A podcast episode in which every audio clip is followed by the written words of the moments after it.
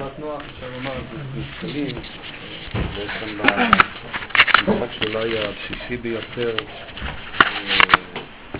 בתורה, בתנ"ך, באמונה, המושג של הברית. זה מסוגל מיוחד לפני כן, של אדם הראשון, וכן, הקדוש ברוך הוא, אחרי המבול קורץ עם נוח את הברית, ברית נוח, ולאחר מכן, פרשה הבאה, הברית עם אברהם אבינו. יש כמובן זיקה, היא נמצאת גם בשתי המקראות עצמם. הברית למעשה מהווה איזשהו תיקון לחטא, לחטא אדם הראשון, לחטא הבסיסי. כך אנחנו רואים גם בפשוטי המקראות. וירח השם אחרי, שהקדוש, אחרי שנוח מקריב את הקורבן, וירח השם את ריח הניחוח ויאמר השם אל ליבו להוסיף עוד לקלל את האדמה בעבור האדם, יצר לב האדם רע מנעוריו, ולהוסיף עוד להכות את כל חי כאשר עשיתי. אז פשטות הפסוקים שיש כאן שני דברים, להוסיף עוד להכות את כל חי כאשר עשיתי, הכוונה היא למבול, להוסיף לקלל עוד את האדמה, הכוונה היא על הקללת האדמה אחרי החטא של, של אדם הראשון, ולמעשה הדברים הם מפורשים כבר בפרשה הקודמת, ויקרא את שמו נח לאמור זה נחמנו ממעשינו מצפון ידינו מן האדמה אשר אררה השם. אם כן, נוח באיזשהו מקום מהווה את התיקון, כאן אני מדבר על, על פשוטי המקראות, זה לא, כן, לא, לא עדיין לא מדרשי חז"ל וגם לא, לא, לא, גם לא הזוהר, אלא פשוט המקרות. נוח למעשה הוא התיקון, או תיקון מסוים לפחות, לחטא של אדם הראשון. הרי זה מה שכתוב כאן, מה שהתורה אומרת, זה נחלנו, מעשינו, מצוון ידינו מן האדמה אשר הרע השם, ודאי הכוונה היא לעונש, כן, שהקדוש ברוך הוא מעניש את האדם בכך ש... הוא מקלל את האדמה, והתיקון הזה הוא ללא ספק קשור לנמצא. ההקשר שקראנו אותו בפסוק הראשון, ההקשר של אחרי המבול, להוסיף לקלל עוד את האדמה בעבור האדם, קשור לברית, לברית של נוח. אפשר לומר הברית, שאמרתי בעצם אולי אחד הנקודות הבסיסיות ביותר של, ה, של התורה, היחסים בין האדם לקדוש ברוך הוא, האנושות לקדוש ברוך הוא, היהודי לקדוש ברוך הוא וגם בבני אדם עצמם מבוססים על, על הברית, ואם כן הברית באיזשהו מקום היא התיקון לחטא של אדם הראשון. זה למעשה הנושא שאני רוצה קצת לעסוק בו, גם בפשוטי המקראות וגם במדרשי חז"ל. אבל לפני כן אני רוצה להתחיל דווקא בעניין נוסף של המנוחה. נוח, כן, זה ינחמנו וכן הלאה. במה נוח אה, מתקן ומנחם כן את, אה, את אה, כן, ויקרא את שמו נוח לאמור, זה ינחמנו מעשה מצפון ידינו מן האדמה אשר עזרה השם. אז יש כאן במדרש, אני קורא כמה פירושים, מדרשים מאוד יפים ומאוד עמוקים ומאוד משמעותיים, ו... אבל הם גם חולקים. אני חושב שיש כאן ויכוח מאוד עמוק בין לפחות שתי הגישות הבסיסיות במדרש. אז אפתח בשתי הפסקאות בהתחלה של הדף. אני אפתח דווקא ברש"י, זה ינחמנו. המקור של רש"י הוא במדרש תנחומה. זה ינחמנו, אין לכם, לא, מה? רש"י, המקור השני, זה ינחמנו, ינח ממנו את עצבון ידינו. וכן רש"י מפרש, זה ינחמנו, ינח ממנו, עד שלא בא נוח, לא היה להם קמח רשע, והוא הכין להם. והייתה הארץ מוציאה קוצים ודרדרים כשזרים חיכים מקללתו של אדם הראשון. ובימי נוח נחה, וזהו זה ינחמנו, ינח ממנו. כן רש"י מפרש ינחמנו, ינח ממנו את צפון ידינו. תן לנו מנוחה מצפון הידיים, ואם לא תפרשהו כך, אין טעם הלשון נופל על השם, ואתה צריך לקרוא את שמו מנחם. אם כן, מה שרש"י כאן אה, אה, שואל, כן, מבחינת הפשט, אותה שאלה שהמדרש גם כן שואל אותה, נמצא אולי גם שורה במדרש. רבי יוחנן וריש לקיש, רבי יוחנן אמר לא המדרש הוא השם ולא השם הוא המדרש, כלומר אין קשר בין המדרש לבין השם. הפסוק אומר ינחמנו, לא אבל צריך קרא למימר, אלא נוח זה יניחנו, אם קוראים לו נוח אז זה צריך להיות על שם המנוחה, אז זה יניחנו, או נחמן זה ינחמנו, אם באמת הסיבה לקריאת השם היא זה ינחמנו, היה צריך לקרוא לו אה, נחמן, זה בעצם אותה שאלה שרש"י שואל, שהיה צריך לקרוא לו מנחם, אם באמת השורש, כן, האטימולוגיה של אה, ינחמנו ונוח היא איננה אה, זהה, אז רש"י באמת מסביר, ינחמנו, ינח ממנו, שזה לשון של מנוחה, יניח ממנו את יצרון ידינו, וזה התיקון של אדם הראשון. אבל איך באמת נוח אה, גורם או מביא לכך שתהיה אה, אה, מנוחה, איך נוח מביא את המנוחה? וכאן הנקודה הראשונה, שכאמור רש"י מביא אותה אה, מהתנחומה, באמצעות כלי המחרשה. כלומר, וכאן יש נקודה מאוד מעניינת. זאת אומרת, כלי המחרשה, ציוויליזציה, ההתפתחות של המכשירים אה, וכן הלאה, היא בעצם התיקון של החטא של האדמה. זה התיקון של החטא של האדמה. יש כאן למעשה מבחינה זאת אה, אה, התיקון של החטא של אדם הראשון. מבחינה זאת יש כאן אמירה מאוד משמעותית, מאוד עמוקה, משום שהחטא של אדם הראשון, חטא עץ הדת טוב, ורע, האדם שרוצה להיות כאלוהים, כן, לדעת טוב ורע, אה, אה, החטא הזה הוא, אה, זאת נקודה מאוד מעניינת, החטא הזה הוא בדיוק החטא שבו האדם נקרע מהטבע, שובר את ההרמוניה שאנחנו רוצים בהתחלה, כן, שאפילו שהתורה באה ולא מתירה לאדם לאכול בשר, הנה נתתי לכם את כל עשר זורעי הזרע, לך, לכל חיית הארץ ולכל עוף השמיים וכן הלאה. אם כן, מההתחלה ישנה בריאה, אה, ישנה הרמוניה בין האדם לבין בעלי החיים לבין אה, אה, הטבע. האדם, כפי שהדבר מופיע בספרי אה, חסידות ובספרי קבלה, החטא שלו זה הרצון למלוך. הרצון למלוך הוא באמצעות הדעת טוב ורע, כמו שגם הראשונים, הרמב"ם מסביר וכן הלאה. הוא רוצה, אחרים מסבירים בסביב הדעת טוב ורע סביב הרעיון של הבחירה. באיזשהו מקום זה ההסבר המקובל, הרגיל, ואני חושב גם הנכון לחץ עץ הדת. חץ הדת הוא זה שמחולל את השניות באדם. האדם הוא כבר, שוב, איננו חלק מההוויה, איננו דומה לבעלי החיים שהם פועלים מכוח מה שהקדוש ברוך הוא הטביע בהם, הוא כבר עומד מול הטבע. הוא נקרא מהטבע לכך שהוא רוצה אה, לשלוט בו. הדעת טוב ורע הדעת היא אמצעי של שליטה. אני יודע את הדבר, וממילא אני יכול אה, להשתמש בו ולפעול עליו ולעשות בה מניפולציות. ובכך האדם, אה, החטא של האדם זה הרצון לשלוט שקורע אותו מההוויה אה, האלוקית ומההרמוניה, הייתי אומר, מהרעות אה, עם, עם, עם כל הטבע מצד אחד ועם אה, בעלי החיים מהצד השני. ואז האדמה אה, מקוללת, גם כאן זה לא עניין חיצוני, כן? אלא זה חלק מהעניין עצמו. ברגע שאדם מאבד את ההרמוניה מן הטבע, אז באותו רגע הוא כבר מפעיל כוח. הדרך שלו לפעול על האדמה, הדרך שלו לגדל את מזונו, כבר uh, נעשית באמצעות הכוח והשליטה. אם כן, או בהקשר הזה, אנחנו יכולים להבין את ההיגיון של מדרש תנחומה, שאומר שנוח ממציא את המחרשה ובכך הוא מביא את הנייחה וזה הוא מביא את המנוחה. בעצם מה שהמדרש כאן אומר, שהתיקון או המנוחה הוא לא באמצעות הנסיגה אחורה לאיזו תמימות, לראשוניות, אלא להפך. במובן מסוים זה ההגברה של החטא.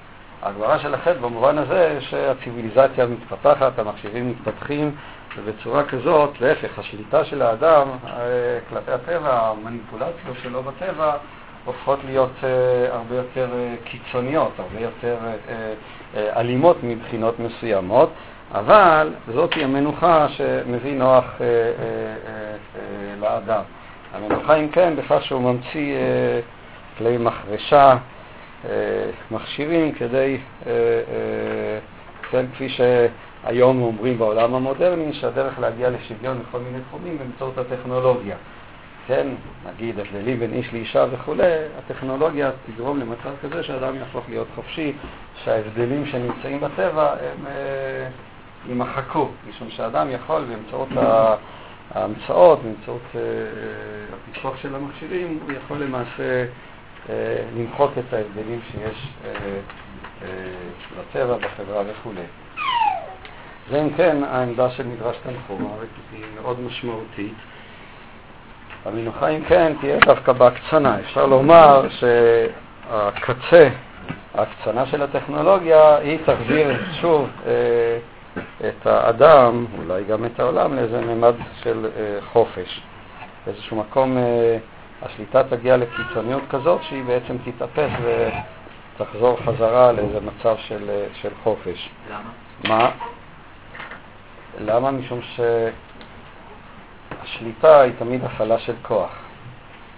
היום, כן, פעם, כשאני יודע, היה צריך אה, לנסוע במכונית, אז אה, היה צריך אה, מנוע חזק, ואני יודע, היית רצה להפעיל את המכונית, היית, לא, לא, בטח עוד לא ראיתם את זה, איך אדם, המכונית שלו, לא, לא, הוא לא הצליח להניע בבוקר, היה יוצא החוצה, מתחיל לעבוד עם המנואלה ולנסות להפעיל אותה או משהו כזה. היום מלחיצת כפתור הכל זז, זה נורא מבהיל, אתה אפילו לא צריך ללחוץ על הכפתור. שיק קטן ומיד אה, הכל זז. זה מגיע לחופש מלא. בעצם האלימות היא נעלמת בשלב כזה, משום שהמכשירים הופכים את הכל לאיזו צורה של זרימה שבה, אה, שהיא הופכת להיות איזו מין הרמוניה מהופכת. במובן הזה שהעולם עצמו, אין כאן כוח שעומד מולי, אלא נוצר איזה חיבור חדש באמצעות הטכנולוגיה שהוא מביא חזרה אה, אה, לחופש. זה אשליה. מה? זה אשליה. אה, זאת שאלה, שאלה, אני לא, לא יודע אם להיכנס אליה כרגע, לא חשבתי, אני חושב שזה לא אשליה, אני חושב שזה יכול להיות גאולה, זאת אומרת, בצד מסוים אה, ייתכן שהקצה של הטכנולוגיה הוא יביא לצד השני שלה. משום שברגע שאתה לא צריך להתעמת, אתה לא צריך להפעיל כוח, אתה חוזר שוב לאיזושהי אה, הרמוניה. אז יכול להיות שדווקא הטכנולוגיה המוחלטת אה, היא באמת, אה, כמו שאמרתי, היא, היא תביא חזרה, היא לא תביא את הטבע לדיכאון, תדכא את הטבע, אלא הטבע עצמו, באמצעות הטכנולוגיה, יהפוך להיות חלק מה, מהלבושים של האדם, חלק מה... מה, מה אה, הוא, הוא לא יעמוד מולו, הוא יחזור שוב. טוב, אלה רעיונות שצריך אה, אה, לחשוב עליהם, לפתח אותם. מבחינה אקולוגית למשל, המחיר שאדם משלם על הטכנולוגיה היום, כבר היום, המחיר מאוד כבד מבחינת, בסדר, אבל בפועל רוב הטכנולוגיה שאדם משתמש בה היום, אדם מערבי, הוא בא ככולה. היא טכנולוגיה שמשלם עליה מחיר מאוד כבד. כן. זה לא הרמוניה, זה. לא, אבל יכול להיות שהשלב הבא, הרי זה כבר קורה היום, שטכנולוגיה היא כבר מתחילה גם לדאוג לאזן את עצמה בצורה שלא תהרוס את הטבע. אז יכול להיות שכשתגיע, אני אומר את זה כאשר, יכול להיות שהטכנולוגיה היא תהיה משוכללת דייה, אז למעשה היא, היא, היא, היא תוכל לגרום באמצעים הטכנולוגיים עצמם לאזן את הטבע. אתה יכול להצביע גם על אידיאל אחר, שהיא עצמה תיצור טבע, כמו בכל מיני ספרים של מדע בדיוני, שאנשים חיים תחת איזו כיפה גדולה, ובלחיצת כפתור מנווטים את מזג האוויר. אני בטוח שאתה תתקומם נגד זה וגם אני, אבל זה הופך להיות איזה טבע שהוא לגמרי ידידותי. והוא אפילו לא שליטה, הוא חלק ממך, כן? בגרעין של כל אוטופיה יש גם את הדיסטופיה שבה איתה בלי, שאי אפשר להפריד ביניהם. ויש תמיד, אני מסכים עם השאיפה הזאת, ויש הסכנות בדרך הן כאלה שאתה, דווקא במקום שבו אני מרגיש שאין לי עוד אה, כוחות גדולים שפועלים מסביבי והכל זורם, פתאום אני, כוח לתפוס אותי מהצד בלי שאני ידעתי בכלל שהוא מגיע. כל עוד שאני מתעסק עם כוחות ואני מודע אליהם, אז אני יודע, אני יודע שזה יכול לקרות לי, לא יפתיע אותי האגרוף, אבל אם אני מנוון, זה יכול להביא גם לניוון, זה לא... הדרך אל הגאולה היא גם הדרך גם במסלול הטבעי, זה אה, טוב, כיוון שאתה קורא עכשיו את אה, ויקו, אז בטח שאני יכול להתווכח איתך על אוטופיות. אז בסדר, אני, אומר, לא, המשמעות כאן היא ברורה, בין אם מקצין את זה בצורה כזאת או אחרת, אבל המדרש הזה בעצם אומר שהתהליך הוא לא הפיך, הוא קדימה, ונוח מנחם את זה בזה שהוא אה, ממציא אה, כלים, ממציא מחשיבים וכן הלאה. המדרשים בבראשית רבה כנראה הולכים לכיוון אחר, ומדרשים מאוד נפלאים, על כל אחד אפשר אה, להתעמק בו. באמת אה, ככה, מדרשים ככה, רואים כאן את חז"ל עם כל העוצמות שלהם. אה, אם כן, אז יש בהתחלה מביא מחלוקת בין רבי יוחנן לריש לקיש, לא המדרש הוא השם ולא השם המדרש, לא אבל צריך קרא למימר אלא נוח זה יניחנו, או נחמה זה ינחמנו, אלא בשעה שברא הקדוש ברוך הוא את אדם הראשון נשמתו על הכל. הפרה הייתה נשמעת לחורש והתלם נשמע לחורש, כיוון שחטא אדם מרדו עליו. אם כן, בהתחלה באמת, אה, אני חושב, נשמעת לא בשליטה על הכל ולא בקונוטציה של כוח אלים, אלא בקונוטציה של אה, הרמוניה, של איזו סמכ... סמכותיות שהיא נובעת מעצם המבנה, מעצם המופע. אה, אדם חוטא, אז מיד הם מורדים עליו. הפרה לא הייתה נשמעת לחורש, והתלם לא היה נשמע לחורש, כיוון שעמד נוח, נחו. ומנהלן, איך הוא דורש את זה? נאמר כנייך, כן? ונאמר להלן, למען ינוח שורך וחמורך. מה נייך שנאמר להלן, נייכת שור, אף נייך שנאמר כאן, נייכת שור. אז הוא מפרש שנוח נקרא, אני באמת אה, לא ברור איך הוא עונה על השאלה, אה, כן, על ההבדל האטימולוגי בין נוח לינחמנו. אה, ראיתי קצת מפרשים עכשיו, לא, לא, לא כל כך ברור, זה לא כמו רש"י שמפרש את הכל רק כמנוחה. מכל מקום הוא דורש את המנוחה הזאת על מנוחת השור, ומביא, זה פסוק וזה גם כן מאוד מעניין, הוא מביא את הפסוק לגבי שבת, למען ינוח שורך אה, וחמורך, והוא טוען שבעצם אם נוח, התיקון של החטא הוא דווקא תיקון של חזרה למצב הראשון. כלומר, זה לא ההגברה של השליטה בעולם באמצעות כלי המחרשה, אלא להפך, בעלי החיים וגם האדמה אה, חוזרת שוב אה, אה, להישמע לאדם. יש כאן איזו חזרה להרמוניה שלפני החטא, זה נוח. ומה שמעניין כאן, שהוא מביא גם את הפסוק למען ינוח שלך וחמורך כמוך.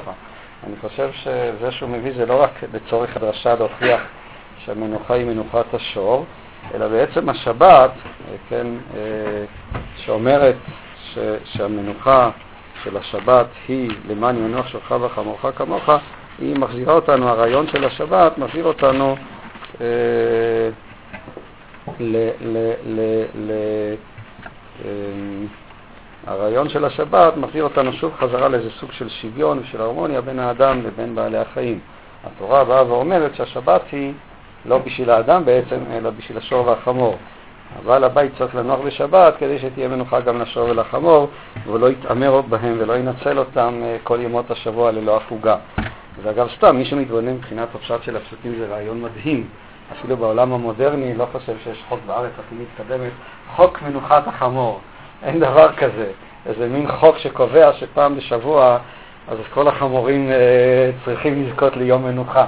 זה לא יעלה על הדעת. לא, אז אפילו האנושות היום, שהיא באמת רגישה לבעלי החיים, למעמדם, לא חוקקה עדיין חוק כזה, שזה פשוטי המקראות, אני לא בא כאן באיזה אפולוגטיקה או משהו כזה. מה?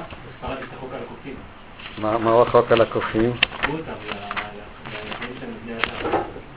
שמה? אני לא יודע אם זה פנסיה, זכות הצבעה. כאילו כל החוקים של בני אדם זה רק ויש להם חוקים שווים, חוקים אתה יכול היית לדבר על הפרות של הודו, אבל... אה, בסדר, לא, אני חושב שבתורה לפעמים יש אה, חוקים, הלכות, מצוות שהן באמת מדהימות, הן מדהימות ברדיקליות שלהן עד כדי כך שלפעמים הן לא נתפסות, וזו אחת הדוגמאות. שהתורה באה ואומרת, יש את השבת, למה אתה צריך לנוח בשבת? לא בשביל עצמך, אלא אם אתה לא תנוח, אז גם השור לא ינוח. למען ינוח אה, שורך וחמורך, זה בעצם, מה? אתה לא תנוח, השור לא ינוח, והאדמה לא תנוח בעקבותיו. האדמה, המנוחה של האדמה היא באמת בעיקר אה, סביב החוקים של השמיטה, ששם גם כן יש איזה תיאור. השמיטה היא לא רק חוק סוציולוגי, במובן שהעניים יכולים עכשיו, הם שותפים ביבול של השדה, אלא גם בעלי החיים. גם התרנגולת תשמעו משפט שאומר, התרנגולת היא בעצם שוות זכויות בתבואה שיש לך בשדה. היא תנקר עכשיו בגינה שלך, תאכל לה שם את העגבנייה וכן הלאה, אין לך מה לעשות. כרגע היא בעלבת בית בדיוק כמוך. הרי זה, אני אומר, זה, זה מאוד מדהים מבחינת התפיסה הרדיקלית שיש כאן בתורה. ונראה לי שהדרשה כאן של רבי יוחנן היא בעצם אומרת שאחרי נוח, אה, יחד עם הדרשה מהשבת, חוזרת איזושהי הרמוניה בין האדם לבין אה, הטבע, בעלי החיים. כן, בבקשה, שמעון, רצית לדעת. אה, חשבתי שאתה. יש פה הרמוניה בין האדם לטבע, אבל להבדיל מאצל רש"י, פה מלכתחילה המצב התקני לפני זה שהאדם משעבד את החיות. אומנם בצורה שבתית שהם נעמים לו, אבל אצל רש"י התיאור הראשוני היה יותר אידיאלי, בזה שהאדמה לכאורה הוציאה גם בלי שיחלשו אותה בכלל. כאן ההנחה היא שיש חרישה מלכתחילה, אלא שיש חרישה שבתית. אני אגיד לך, אני מאוד מתכבד בפשט של הפסוקים. גם הפסוקים בהתחלה, כשמתארים את המצב לפני החטא, אז מצד אחד האדם, הוא אסור לו לאכול את בעלי החיים, ולא עוד אלא שבעלי החיים מוצגים כשותפים של שווי זכויות ביחס לתבואה של הארץ, הפסוקים שקראתי. הנה נתתי לכם את כל עשר זורע זרע ואת כל עץ אשר אה, בו פרי לכם יהיה לאכולה ולכל חיית הארץ ולכל עוף השמיים ולכל רומס על הארץ. הפסוקים שאחר כך אתה מוצא אותם בצורות כאלה או אחרות, אבל מאוד מזכירות בהלכות של השמיטה. ומצד שני, גם כאן כבר מודגשת איזושהי היררכיה. מילאו את הארץ וכיבשוה, הורדו בדגת הים ובעוף השמיים וכל החיה רומסת על הארץ. כלומר, יש כאן איזה ממד של שליטה, אבל אני גם לא מבין מהו הממד הזה של השליטה. אתה לא צריך לאכול את בעלי החיים, אז בשביל מה אתה צריך לשלוט בהם? מה אתה צריך, כן?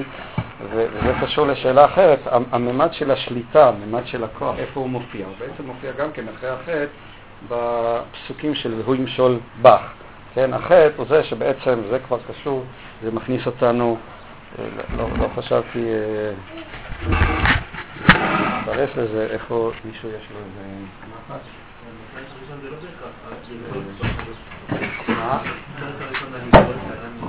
שם מדובר גם על, על רדיעה. מכל מקום זה מכניס אותנו לנושא שלפחות אצל חז"ל, בטח בזוהר, הנושא של הברית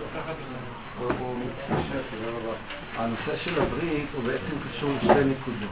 הוא גם הברית שבין האדם לעולם, לטבע, להוויה, זאת בעצם הברית של נוח, אבל הוא קשור גם, אה, אה, והקלקול של החטא של אדם הראשון, הוא מקלקל את ההרמוניה הזאת, את הדעת כל הרע.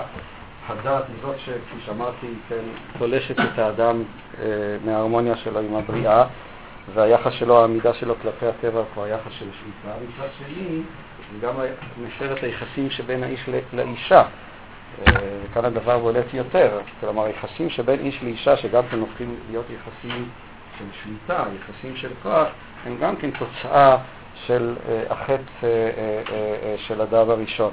הם לא מוצגים כמצב האידיאלי, כמצב של לפני החטא, אלא בלך תשוקתו והוא ימשול בך, זה למעשה תוצאה של, של החטא של האדם הראשון, שגם כאן הדבר הזה, זה כבר נמצא במדרשי חז"ל ובזוהר, גם כאן המענה הוא הברית. כמו שדיברנו קודם על הברית כתיקון של, של ה... לא דיברנו, הזכרנו את זה, רק לא, לא, נכנע, לא הסברתי את זה. הברית הוא בעצם התיקון של חטא האדם הראשון, הברית של נוח, אה, ברית הקשת, ובכך יש איזושהי חזרה אה, למצב אה, הרמוני ראשוני. ככה גם כן ביחסים, הקלקול, אפשר לומר, המיני, שיש בין האיש לבין האישה, הקלקול של ה... כן, שקשור ל... ל, ל, ל, ל כן, שהוא זה שיוצר כאן איזה סוג של, כן, אה, של כוח, של, כן, מה שחז"ל גם אמרו, שהחטא של אדם הראשון הוא קשור גם אה, לקלקול, כן, מה שחז"ל דרשו שנחש הטיל בזוהמה. הוא קשור באיזשהו מקום גם לקלקול של, ה, של, ה, של המיניות. באיזשהו מקום הפסוק, הפסוקים עצמם מזמינים את זה. כשנחש מפתה את חווה וחווה מפתה את אדם, זה בעצם אומר את מה שחז"ל אמרו, שהנחש מתלבש כאן בפיתוי של החווה. וגם כאן היחס בין העונש לבין החטא הוא אה, לא יחס חיצוני במובן שזה עונש כיוון שפיתית אותו, אלא זה הוא-הוא. נוצרת סיטואציה אחרת, כמו שהראשונים, הרמב"ם ואחרים מתארים. האדם נפל, הנפילה הזאת היא גם מקלקלת את היחסים שבין האיש לאישה, שמלכתחילה לא היו מבוססים על ואלייך תשוקתו או ימשול בך, אלא היו מבוססים על איזשהו יחס אחר. זה מה שחז"ל אמרו, זה מדרש מאוד חזק על הזוהמה של הנחש שהוטלה באדם הראשון. מנקודות מסוימות חז"ל אומרים, כיוון שקין באיזשהו מקום, אה, יש איזה יסוד קיני באנושות עצמה, והיסוד הזה שורשו בנחש. זאת אומרת, יש באנושות איזה שורש, אה, האנושות היא לא מהמוצא הטהור של האדם, אלא התערבב גם אה, משהו מהנחש, וזה שייך לעצם האנושות עצמה. גם התיקון של הדבר הזה, הוא נמצא, כן,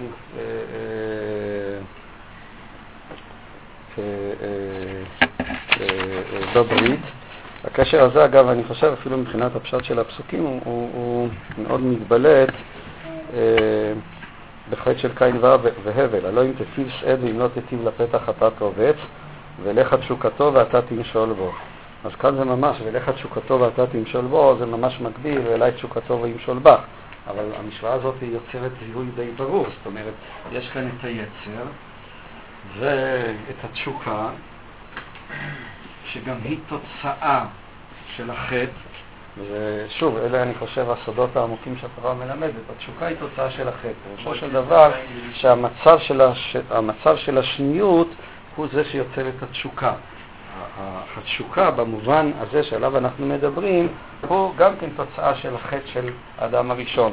הקרע שנוצר בין האדם לבין ההוויה הוא אה, יוצר את התשוקה, והוא יוצר את הכוח של התשוקה ואת הצד הנחשי שיש כאן אה, בתשוקה, והתורה משתמשת באותם פסוקים ביחס אה, לחטא של קין, ולך תשוקתו ואתה תמשול בו, שגם כאן הברית היא מחזירה אותנו שוב לאיזה סוג של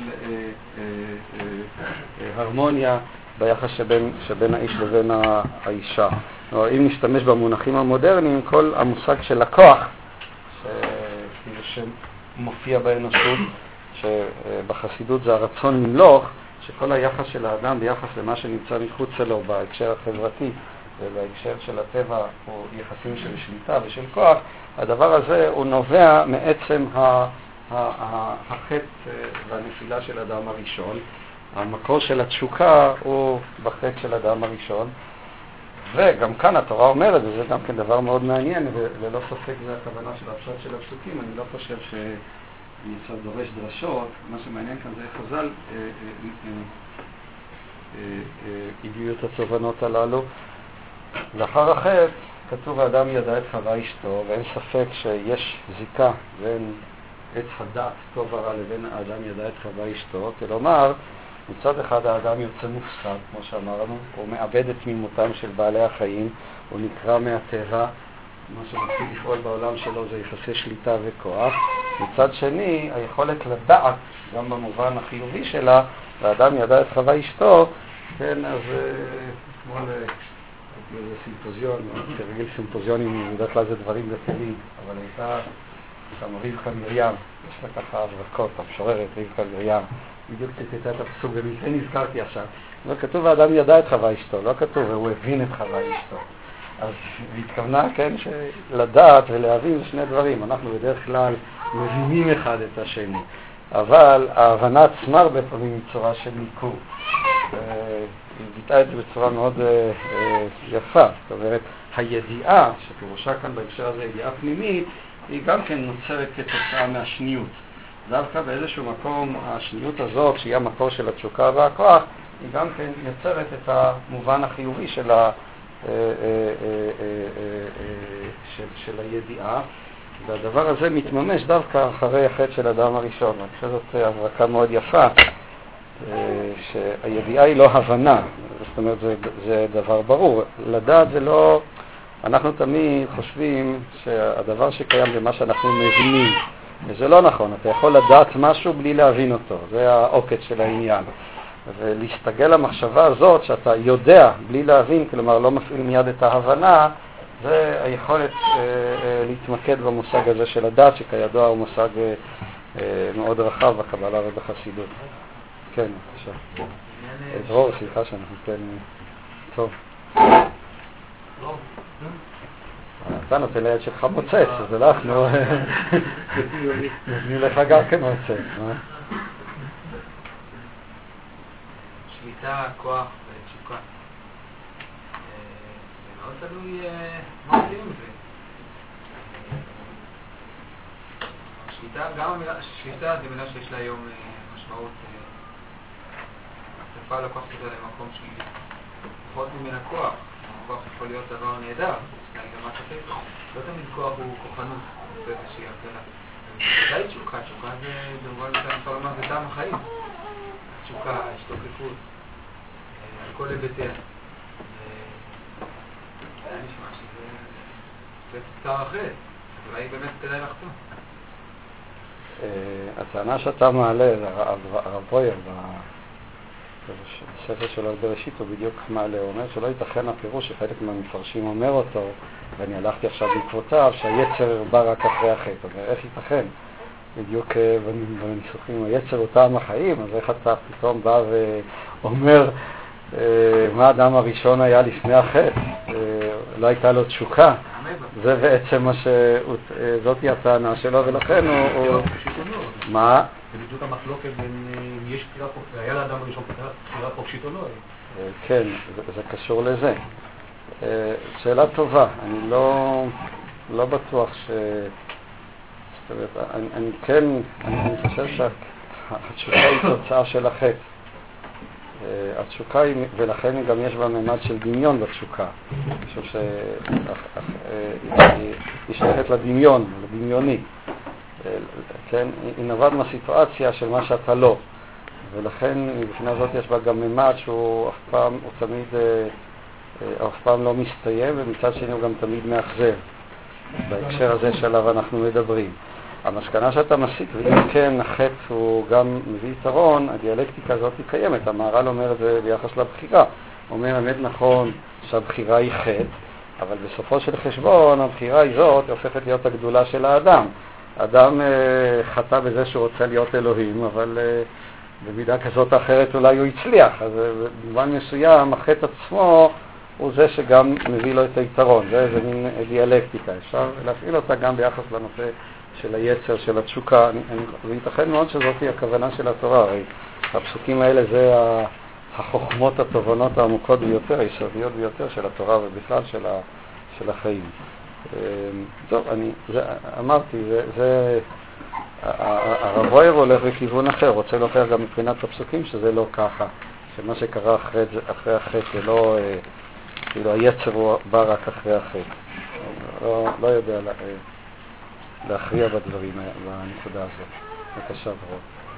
רציתי לשאול על התשוקה, אני הבנתי שזה יהיה פתרון התשוקה היא דווקא היכולת שלי להתגבר על השניות.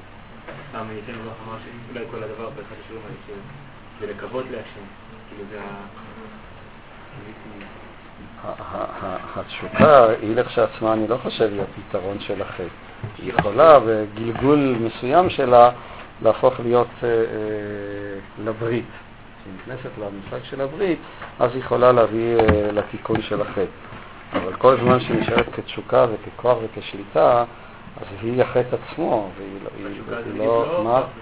מה? התשוקה זה מה שאני לא... לא שולט בו, אם הייתי יכול לשלוט בו, זה לא היה מכריח אותי לעשות דברים שאני לא רוצה, או שאני... לטוב ולרע, הרבה פעמים זה לטוב, כאילו. אה, אני שומע, הפסוק מדבר על התשוקה של האישה, הוא לא מדבר על התשוקה של האיש. והתשוקה של האישה היא דווקא מובילה לכך שהוא ימשול בך. עכשיו השאלה מה קורה מבחינת, והאיש מוצג. כבעל הכוח, כשולט, זה כאילו המוטיבציה שלו, זה המניע, ומכך נוצרת חוסר הסימטריה. אה, מה התיקון של העניין? ברור שזה התיקון. מצד שני, כשאתה רואה אותו גם בנושא של הדעת, הדעת טוב ורע, היא גם הופכת לכמן אה, לדעת את השם, כי כולם ידעו אותי וכן הלאה. אה, אם גם הדעת את השם היא באיזשהו מקום נרכשת רק אחרי החטא, כן? אפשר לומר, הביא לזה, כן, משל אחר, אולי יותר רלוונטי. המשל האישי של האדם, כן? האדם כשהוא ילד, בצד מסוים, הוא חי עדיין בגן עדן, כן? התשוקה, התשוקה, הכיסופים, הגעגועים שיש לנו לילדות, שנמצאים בכלל הרבה, הם באמת מתוך אותה תחושה עצומה של הרמוניה, של שלמות, שקיימת בין האדם לבין uh, המשפחה שלו, הסביבה שלו וכו'. כשאדם מתבגר, אז uh, נוצר כבר קרע, מופיע כאן האני, uh, מופיע כבר האישיות, ויחד עם ההתבגרות הזאת מופיע גם העקביות המינית. זה חלק מהתהליך עצמו. בצד מסוים אפשר לומר שכל אחד מאיתנו עובר את התהליכים הללו, שהם תהליכים היסטוריים של חטא אדם הראשון, הם גם תהליכים אה, שעוברים אצל כל אדם עצמו, כשהוא בשלבים בצורה כזאת או אחרת, כשהוא נקרא מהתום הילדותי, אם זה בנושאים של אמונה אפילו וכן הלאה, הרבה פעמים אנחנו מאבדים את התמימות, לא הרבה פעמים, אלא אנחנו מאבדים את התמימות הילדותית גם בתחומים הללו, גם את התום בתחום אה, שבין איש לבין אישה, גם זה נעלם. ונוצר כאן, נוצרת שניות, נוצר כאן אני, נוצר כאן אגו, זה, אגו, זה חלק מתהליך ההתבגרות, שמבחינה אחת אפשר לראות בו חטא. הילד הוא תמים, הוא נקי, הוא טהור. מבחינה שנייה, הרי ברור שזה גם ההתקדמות. לא צריך להיבהל שהרבה פעמים אנשים ככה, תהליך ההתבגרות פתאום נבהלים מהיצרים שלהם ומהתחושות שמופיעות. הם, הם אה, חשים רגש, רגשי אשמה וכולי. אה, כך, ככה התהליך של העולם. ואם כן, הנקודה היא להביא את היצר לתיקון שלו. התיקון שלו באמצעות באמת המושגים של הברית, ש, ש, כפי שאמרתי, לא, מה, מה המשמעות שלהם, מה, מה, עוד לא דיברנו עליהם, אבל כמו שאמרתי, הברית היא בעצם הנקודה המרכזית של התיקון של התורה. טוב, אני רוצה להמשיך עוד קצת במדרשים, אם לא עוסקים ישירות בנושא שלנו, בכל זאת אה, לא יכול להתאפק, זה מדרשים מאוד אה, נפלאים. כן, המדרש הראשון הוא אומר שהמנוחה היא מנוחת השור, זה המדרש הראשון של רבי יוחנן. ריש לקיש אמר, לא השם הוא המדרש אותה קושייה ולא המדרש הוא השם ולא אבא צריך לקרוא להם, אלא או נוח זה יניחנו או נחמן זה ינחמנו, אלא עד שלא עמד נוח היו המים עולים ומציפים אותם מתוך קבריהם. כאן זו דרשה שמופיעה גם במקבילות, שמספרת שלפני כן בדור המבול, אז מי התהום היו עולים ומציפים את, אה, את הקברות. שני פעמים, כי דכתיב הקורא למי הים, כנגד שני פעמים שהיו המים עולים, ומציפים אותם בתוך קבריהם, אחד בשחרית ואחד בערבית. אבל עוד הכתיב כמו חללים שוכבי קבר שוכבים שלהם חללים היו. אז יש כאן כל מיני פירושים במפרשים איך הוא דורש מחללים, אה, אה, שהכוונה היא שהמים הציפו אותם.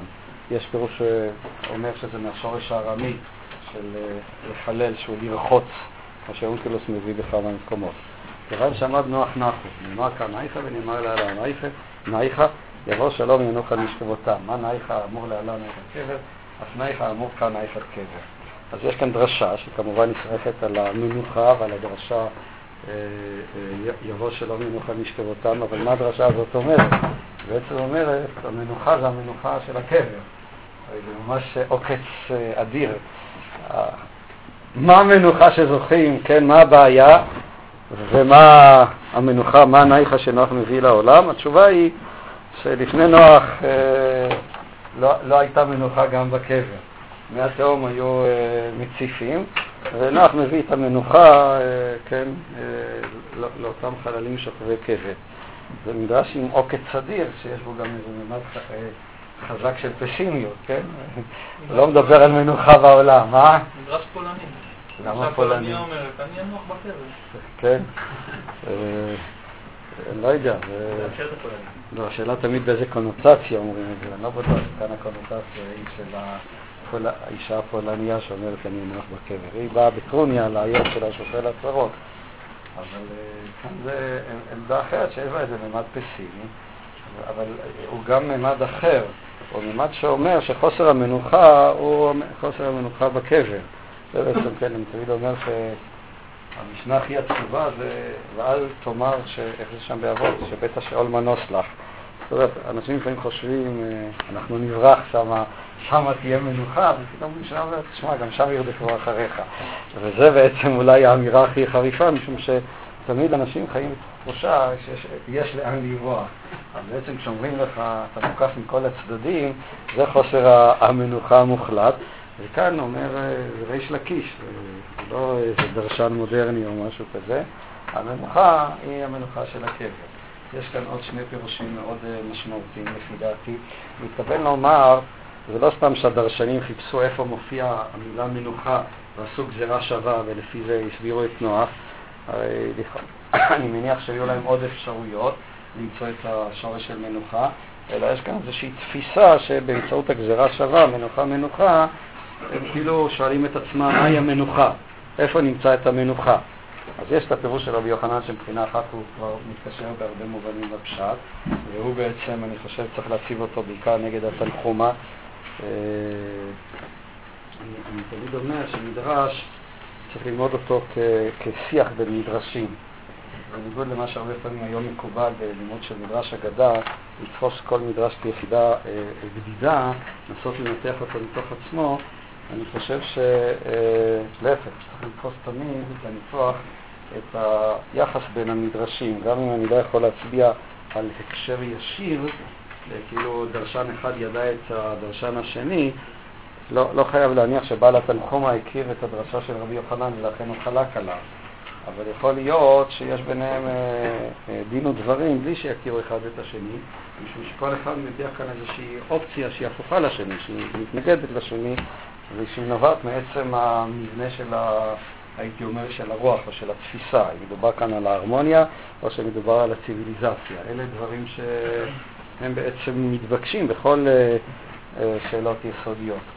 האיש לקיש הלך לכיוון הזה, יש כאן עוד שתי דרשות, גם אה, נסיים. הדרשה של רבי אליעזר אמר לשם קורבנו נקרא, שנאמר וירח השם את ריח הניחוח, אז הוא מביא, הוא כבר דורש את, ה, את הנוער, השם ריח הניחוח, שזה שייך לקורבן, וזה מציב לנו את הקורבן כאיזושהי נקודה מרכזית, כסוד העמוק של, ה, של הקורבן. ורבי יוסי, אה, כן, ואין, זה לא צריך כרגע לפרט, אבל הכוונה היא שהדבר שיכול להביא לנייכה זה הקורבן. הקורבן זה היכולת של האדם אה, למסור את עצמו, למסור את נפשו.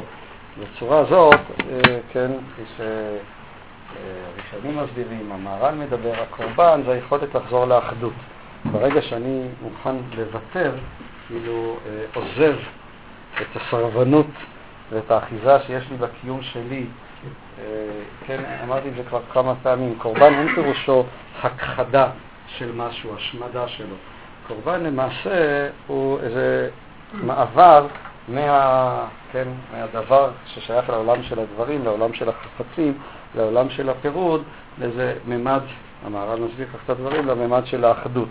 ובעצם מה שהוא מלמד כאן, שהקורבן הוא היכולת להגיע אה, לאותה אה, ניחותא שנוח מביא לעולם, לכן הוא שם כאן את המרכז של הקורבן. ורבי יוסי בר אמר לשם נחת התיבה נקרא סטיב התנ"ך התיבה. אז הוא מקשר את זה לתיבה, וזה מקשר אותנו, ועם זה אולי אנחנו נסיים, לא, לא נצליח את הדרשות של הזוהר. אני אקרא את הדברים קצת במהירות. אה, יש כאן איזה קטע מהזוהר שגם כן דן בשאלה הזאת של הנוח. וכאן אני חושב, התיבה יש לה המון קונוטציות במדרשים. היא מסמנת בעצם, וגם בזוהר, היא מסמנת את היכולת של האדם להיכנס לתיבה, להתכנס לאיזשהו מקום. היא משקפת איזה אה, סוג של ביתיות. כן, זו הכניסה לתיבה, גם בחסידות הרבה פעמים יש לדרשות, אה, כן, להיכנס אל התיבה. יש משהו מאוד יסודי שאדם רוצה אה, כאילו אה, אה, למצוא לו את המקום, וזאת היא התיבה. אני תמיד הזכרתי את זה גם הסוכה אה, מובאת בזוהר כתיבת נוח, יש השוואה בין הסוכה, אתם זוכרים, הבאתי את הדוגמה של הילד שהוא ככה בונה לעצמו אוהל ונכנס בפנים. זה מין חזרה לרחם. זה מתקשר אצל הזוהר גם ביחס שבין האיש לבין האישה. האישה הופכת להיות הבית של האיש, התיבה של האיש, וזה מחזיר אותו בחזרה שוב לאיזה הרמוניה אה, קדומה או קודמת. אז אני אקרא בפנים את הזוהר, לא נספיק ככה אה, לפרט את הדברים, אבל יש כאן אותם, אה, אני חושב, אה, היסודות הללו, כמובן בסגנון של הזוהר, אה, זה דברים מאוד, אה, מאוד משמעותיים, מאוד בסיסיים. אלה תולדות נוח. אז חי הפתח, ועמך כולם צדיקים ועולם ירשו ארץ נצר מטעי מעשה ידי להתפאר. זכאין אינון ישראל דמשתדלי באורייתא. ישראל הם זכאים שמשתדלים בתורה, וידעי אורחין דאורייתא, יודעים את דרך התורה, דבגינה יזכון לעלמא דאתי. תא חזי כל ישראל אית לון חולקא לעלמא דאתי, כל ישראל יש להם חלק לעולם הבא, מאי טעמא? בגין דנטרין ברית דעלמא אתקיים עליה. אם כן, העולם הוא אה, אה, קיים על הברית. בלי ברית אין עולם. העולם הוא זה שהברית היא זאת שמכוננת את העולם. כל כך למה? משום שעולם פירושו איזשהו סדר, איזושהי יציבות. מקום שיש כאוס אין עולם, זה חלק מהעולמיות של העולם. עכשיו, הרעיון הבסיסי של התורה, וגם הוא רעיון משמעותי, שהוא הוא, הוא, הוא רעיון מאוד משמעותי. החוק של העולם בתורה הוא לא מבוסס על חוקי המדע, אנחנו היום רגילים לחוק המדעי. החוק המדעי תמיד נתפס אצלנו כחוק דטרמיניסטי, כחוק ששייך לחומר, כחוק שהוא עיוור, כחוק שהוא אה, אה, אה, אה, אה, חסר משמעות, וזאת גם הבעיה שלנו בהבנת המושגים של הברית. משום שתמיד אנחנו, כשאנחנו מדברים על ברית, אנחנו מיד מזהים את זה עם חוק. אצלנו חוק זה חוק טבע, שהוא תמיד מכני, עיוור חסר אה, אה, אה, משמעות וחסר חירות. זאתי התודעה המדעית, הייתי אומר, שבה אנחנו שבויים וככה אנחנו תופסים את הבריאה ואת העולם. ולכן הוא מופיע לגבינו הרבה פעמים כעולם מנוכר, כעולם שיש לו, כעולם שמאיים. היכולת היחידה זה לנסות להבין אותו וכפי שאמרתי, להשתלט עליו באמצעות אותו חוק עצמו, להפוך את החוק כנגדו. הרעיון של התורה היא שהכאוס נמנע לא באמצעות החוק אלא באמצעות הברית. כשהקדוש ברוך הוא מבטיח לנוח על החוקים של, ש, ש, ש, ש, כן, שיום ולילה לא ישבותו, על החוקים של העולם, הוא מסתמך על הברית, הוא אומר זאת הברית. זאת אומרת, מה שהתחושה הבסיסית שיש לו לאדם ביחס לעולם היא תחושה של ברית. אני לא נמצא מול העולם, אלא יש אינטימיות ביני לבין העולם. זה המובן, כן, הברית היא איננה דבר שמבוסס על חוק, הוא לא חוק טבע, אלא, ולכן אה, לנו זה קשה, משום שאנחנו, כשאנחנו נמצאים בעולם, אנחנו כבר נמצאים בתוך עולם, הדימוי שלנו זה שאנחנו חיים בתוך עולם של חוקים. זה גם הקושי שלנו להבין הרבה פעמים חוקים של התורה, כיוון שאצלנו תמיד המושגים של חוק הם תמיד נתפסים כמו חוק טבע. אבל ברגע שאנחנו מבינים שהחוק איננו חוק, אלא הוא ברית, הברית היא כבר איזה סוג של אינטימיות, היא סוג של אה, אה, הדדיות. ואז אם האדם חש את עצמו כנמצא בברית עם הטבע, עם העולם, שאלוקים הוא ועם אלוקים, שהוא בעצם אה, זה שכורת את אותה אה, אה, ברית. הדבר הזה הוא כמובן משנה את כל התפיסה. אצל התורה אין חוקי טבע. יש את, את הברית שהיא זאת שמצילה את העולם מן הכאוס שלו, היא זאת שיוצרת את העולם. היא זאת שיוצרת את העולם כעולם בטוח, כעולם אה, אה, אה, מוכר. זה בעצם הנקודה של הברית, וזה גם הנקודה... מה? מה קורה כאשר יש כאוס? לא, מי... מה קורה כאשר יש כאוס? גם זה חלק מהברית? צונאמי, או סתם התנהלות טבעית שהיא כאוס מבחינתנו. שום דבר, זה מה שיכול להגיע. בסדר, נו.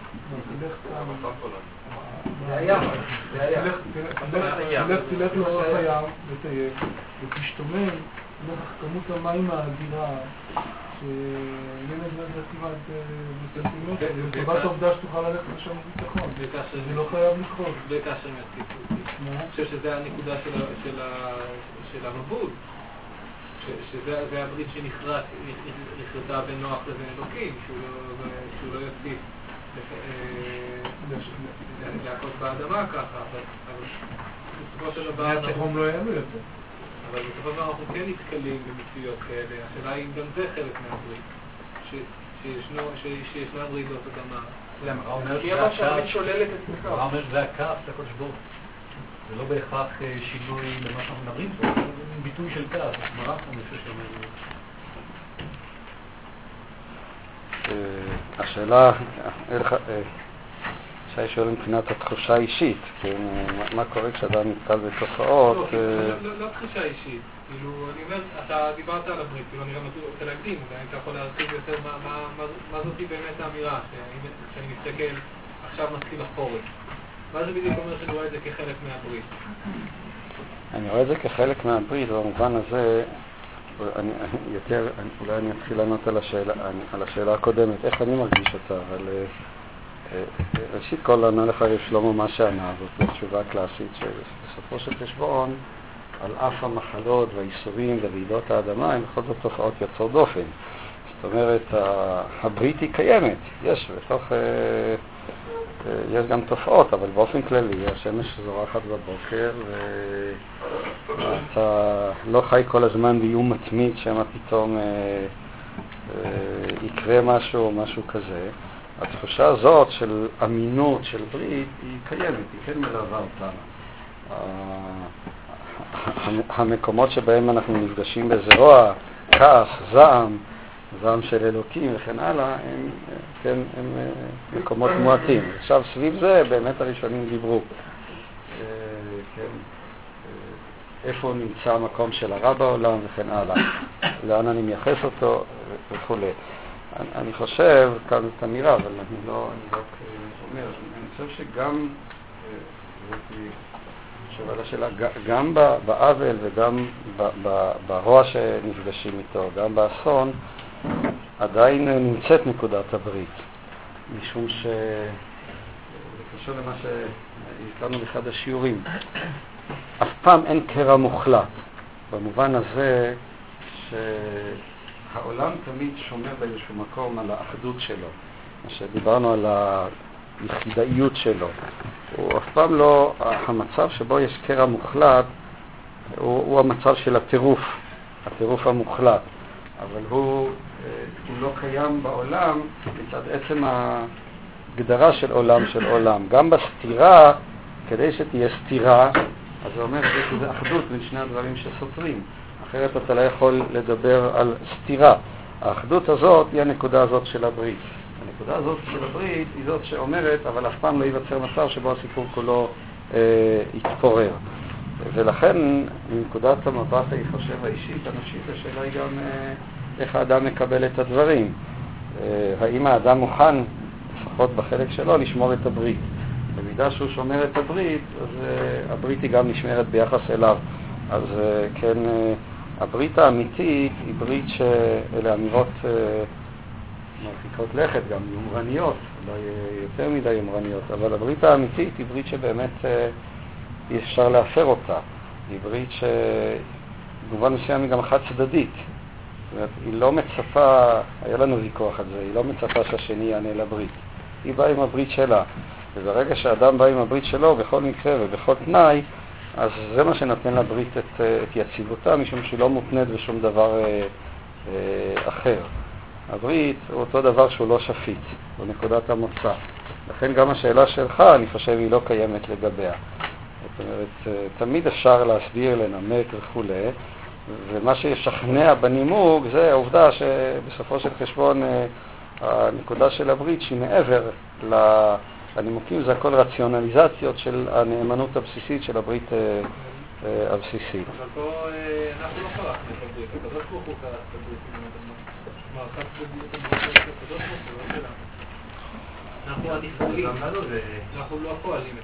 אני חושב שככה אני מבין את הפשט של הפסוקים. אני רואה שגם צריך לסיים, חבל, זה דבר מאוד יפה, אבל טוב, אני חושב שהפסוקים מתארים זה כן הדדיות. יש את הקורבן ואת הברית. בצד מסוים הקורבן הוא בדיוק החלק של האדם בברית. זאת אומרת, הקורבן הוא מסירות של האדם, באופן שתיארנו מקודם, אה, עד הסוף. וברגע שכן, הניחוח של הקורבן, שהוא התענגות בקורבן, ההתענגות כאב שבקורבן, היא זאת שהקדוש ברוך הוא מגיב לה אה, באמצעות הברית. אז מבחינת מסוימות אתה יכול לבוא ולראות בכך שמי שפותח את הסיפור זה לא הקדוש ברוך הוא, מי שפותח את הסיפור זה האדם. זאת אומרת, כדי שהקדוש ברוך הוא יבוא עם הברית שלו, האדם צריך להקריב קודם את הקורבן. ולכן הנקודה המכריעה היא לא, היא בסופו של חשבון היא שאלת הקורבן, ולא שאלה של הברית עם הקדוש ברוך הוא. אם האדם מקריב את הקורבן, אז uh, הברית uh, אומנם תמומש. ככה אני uh, מבין את הפסוקים. אני, אני חושב שוב שזה לא, לא דרשנות על הפסוקים, אני חושב שזה בעצם מה נאמר כאן בפסוקים הללו. בחיים האישיים זה בדיוק אותה נקודה עצמה, כמו ששניים רבים, כן? הברית נמצאת באיום. השאלה אם אחד יכול לעשות את התנועה של ההתמסרות. אני מוותר, מוותר על הכעס שלי, מוותר על הצדק שלי. אני מקריב את, את עצמי כקורבן, מוכן לקבל את הכעס שלך ולא להגיב ולקבל אותו, גם אם אני הופך להיות קורבן. ברגע שנעשה את התנועה הזאת, עשויה להופיע מיד התגובה השנייה של ההיענות, של החידוש אה, אה, אה, של הברית. מבחינה זאת אני מאוד מרגיש שהקורבן והברית הם שני צדדים בעצם, כאילו הקורבן זה הברית של האדם, שההבטחה היא שאם האדם מקריב את הקורבן אז הוא זוכה להיענות של הברית שהיא אותה אינטימיות, אותה מוכרות, שהיא בעצם מתגברת על, ה, על השניות, על הקרע ש, שבין האדם למה שמחוץ אליו. טוב, אנחנו נסיים.